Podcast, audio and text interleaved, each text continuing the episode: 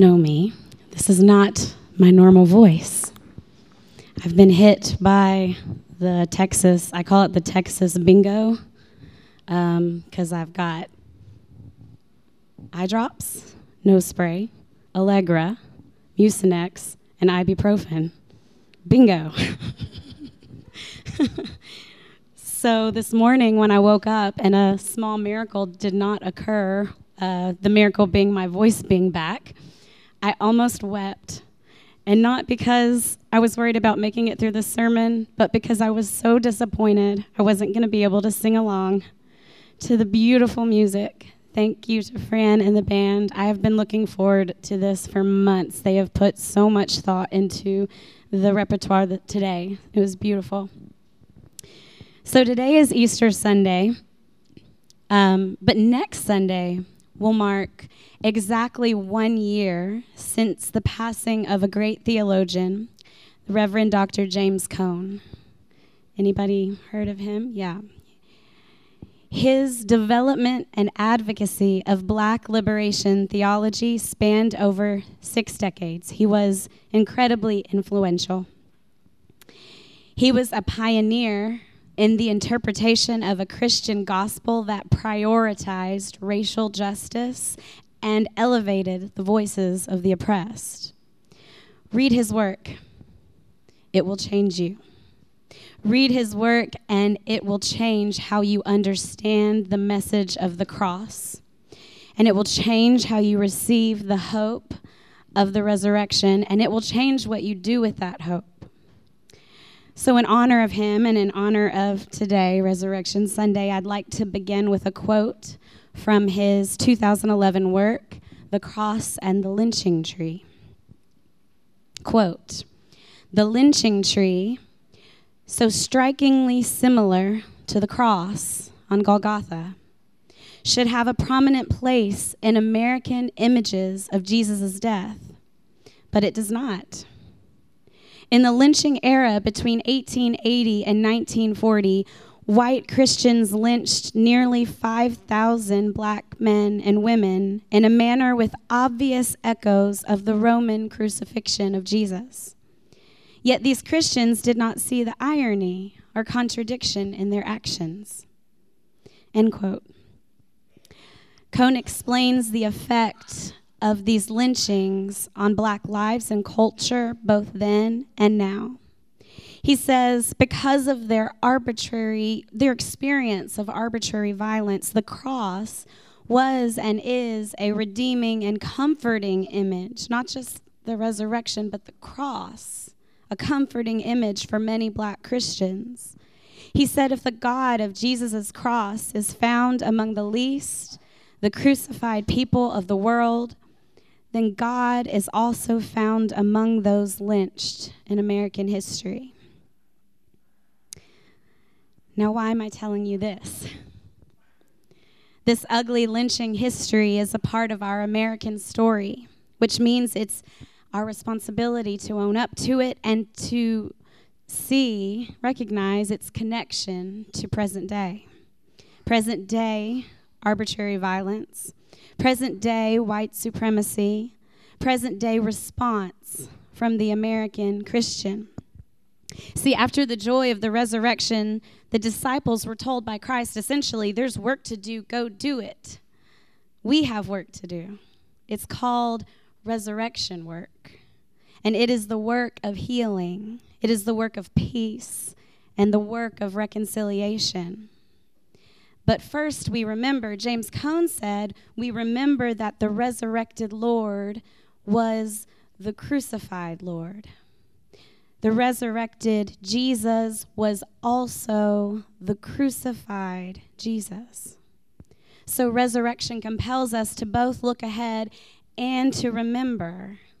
In our hopeful looking ahead, we don't forget that Jesus' teachings, his ministry, his death, and his resurrection were marked by solidarity with the suffering. We don't forget that there is sorrow mingled in with the Easter Sunday proclamation He is risen.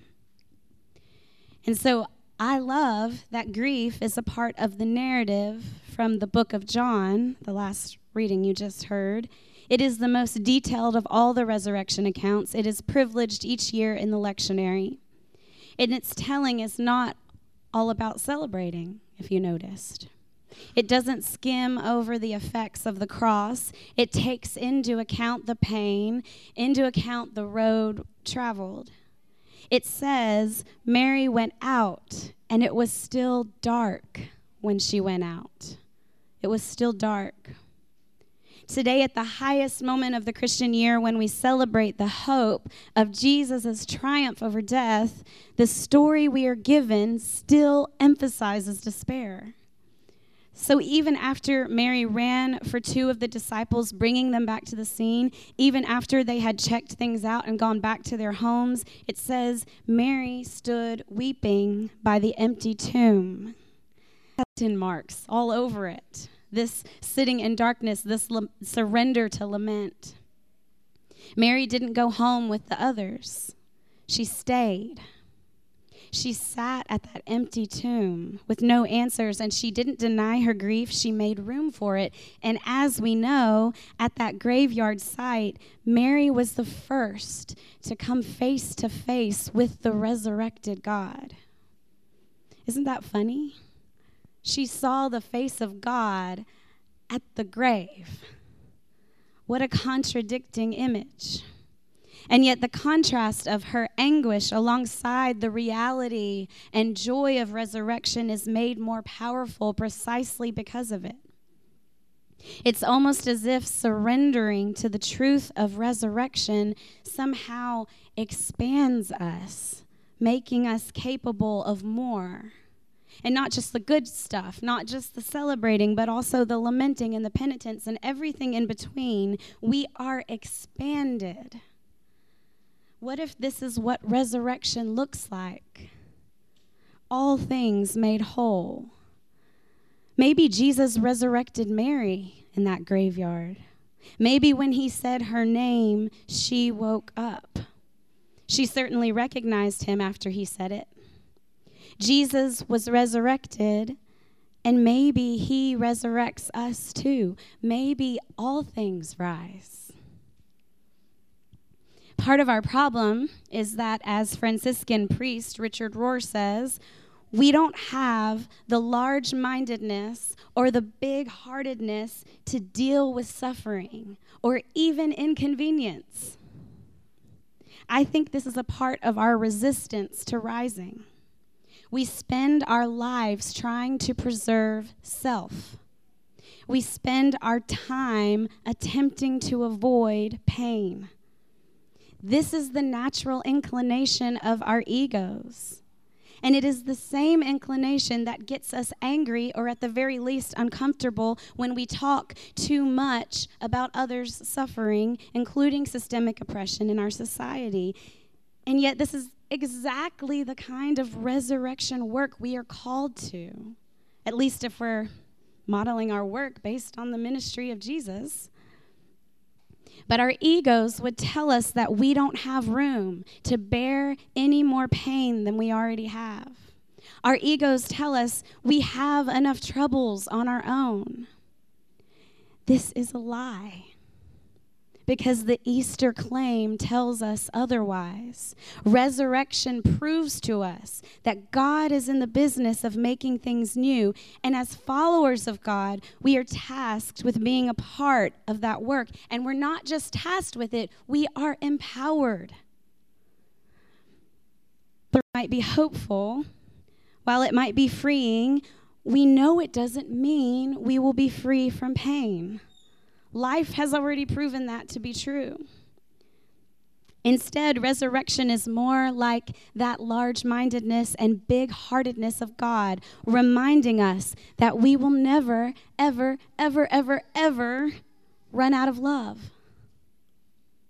This is how we know that we can face suffering, face pain, face the many stresses and inconveniences of life. We are not bound by them. They don't define us, which means we can face them. This is the hope of Jesus' resurrection. We are not bound by things of death. Instead, we are liberated by new life. Resurrection is new life, and out of Jesus' victory, all things rise. This is worth celebrating. Mary's way of celebrating, once she finally recognized Jesus, was to tighten her grip. She literally grabbed hold of him. And Jesus says, look it up. He says, don't hold on to me, but go. Go. Announce that I have risen. In other words, go preach, go work, go share, go extend, go include. Jesus says, Don't hold on to me, but go. And Mary does go eventually, but her first instinct was to cling to the going that she understood. She was clinging to the Jesus she had known. Before he died, before he was resurrected, she was holding on to what was past. And when Jesus says, Don't, she opened her hands wide and she surrendered to the new reality of resurrection, a reality that demanded not just her faith, but her action. See, resurrection is not just coming alive to yourself, it's coming alive to humanity, to all of creation. It is believing, this is faith, that your heart is big enough to carry not just the joy, but also the pain of this world. We are its stewards. When Mary let go and surrendered, she finally recognized Jesus. And there was this beautiful moment in which his command and her own impulse to do something intersected. They were in sync. And as she ran to the disciples, to her friends, her people, she was overcome by not just joy, but also spirit. And her words were like resurrected words rising up and out of her. And you know what she said? Of all things, I have seen God. It's the very last moment of this narrative, almost as if it's the most important lesson we could take away from it this connection between surrender and seeing God. Surrender resulted in Mary seeing the face of God, and seeing God was enough. It was enough to wake her up. It was enough to pluck her from her depths, to compel her to move. It was enough to resurrect her. Could seeing God be enough for us? I think so. We can follow Mary's example, knowing that we cannot rise if we are holding on to whatever weighs us down, whether it be our past or our present burdens or our fear of the future. We can loosen our ego grips and surrender to Spirit. And when we do, we can expect to see the face of God because we were created to. Imago Dei, you were created in the image of God, and the Spirit of God dwells in you. Imago Dei. So, if we do anything on Resurrection Sunday, let it be loosen our grips. Let us loosen our grips on everything we think we understand about life and about God and everything else. As Walt Whitman said, re examine all you have been told in school or church or any book. May we be students in unlearning, practitioners in the art of surrender. Let us loosen our boundaries of who is in and who is out, remembering that the radical love and inclusion of Jesus knows no bounds to the point that he was willing to suffer and die to make that claim. Let us loosen our paradigm grips as the church, capital C. Let us hold our traditions and all our spoken and unspoken rules lightly. Remembering that even Mary, as an intimate friend of Jesus, didn't recognize him in his resurrected form. And we shouldn't be able to recognize the church in its resurrected form either. It should look totally different than anything we have seen before, totally new. Which reminds me, let us loosen our grips on that word we got locked away because we don't like saying it. Sorry. Let's get really, really good at saying, I'm sorry, individually and collectively. If we actually did all this stuff, would we even recognize ourselves anymore? This, my friends, is resurrection work. This is the act of rising. It's not comfortable, it's not easy, but it is utterly hopeful. And it's this uncomfortable gospel message that we should never quit preaching. If you really think about it, it's only uncomfortable because we've never seen anything like it, and we're creatures of habit. We like labels and boxes and categories in which we can neatly place all the things we ever encounter, but this is not what we are called to do. We are called to be a part of the work of creating something that has never existed and with using a blueprint that is extremely difficult to fathom. The lectionary reading for today from the book of Isaiah provides us with an example, a beautiful example of this blueprint, when God says, I am about to create new heavens and a new earth. The former things shall not be remembered or come to mind. God says, there will be no weeping. God says, everyone will be provided for. God says, there will be peace. I'm reading straight out of the text. I don't have the Bible in front of me, but it's printed in my from the Bible, okay? I'm not making this up. God says everyone will be provided for. God says there will be peace. God says the wolf and the lamb will feed together. The lion will eat straw like the ox. I didn't say it. God said it.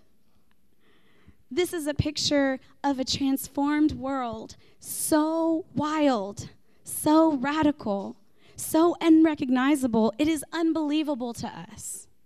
And yet, this is what resurrection looks like new and creative paradigms in our lives, in society, in the church.